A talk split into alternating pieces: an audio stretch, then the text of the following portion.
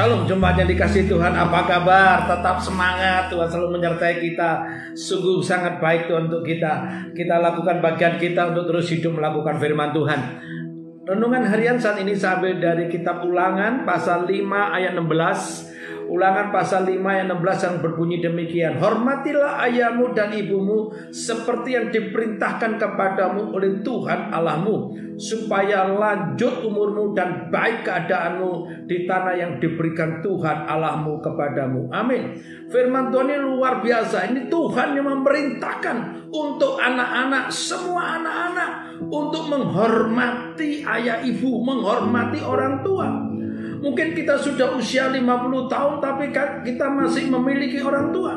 Mungkin kita sudah usia 60 tahun tapi kita masih memiliki orang tua. Atau kita anak-anak masih SD, SMP, SMA atau kuliah. Maka perintah Tuhan ini berlaku untuk kita semua. Hormatilah ayah ibumu supaya baik keadaanmu.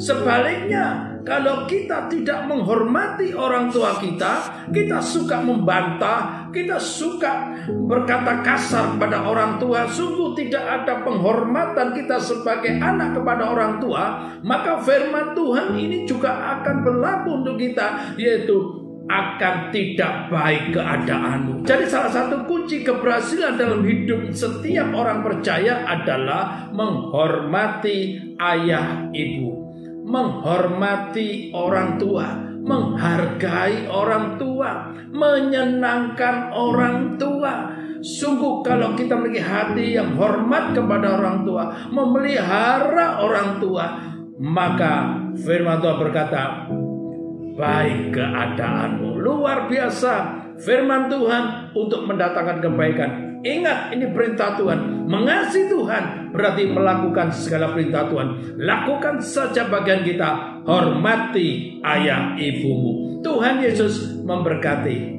Amin.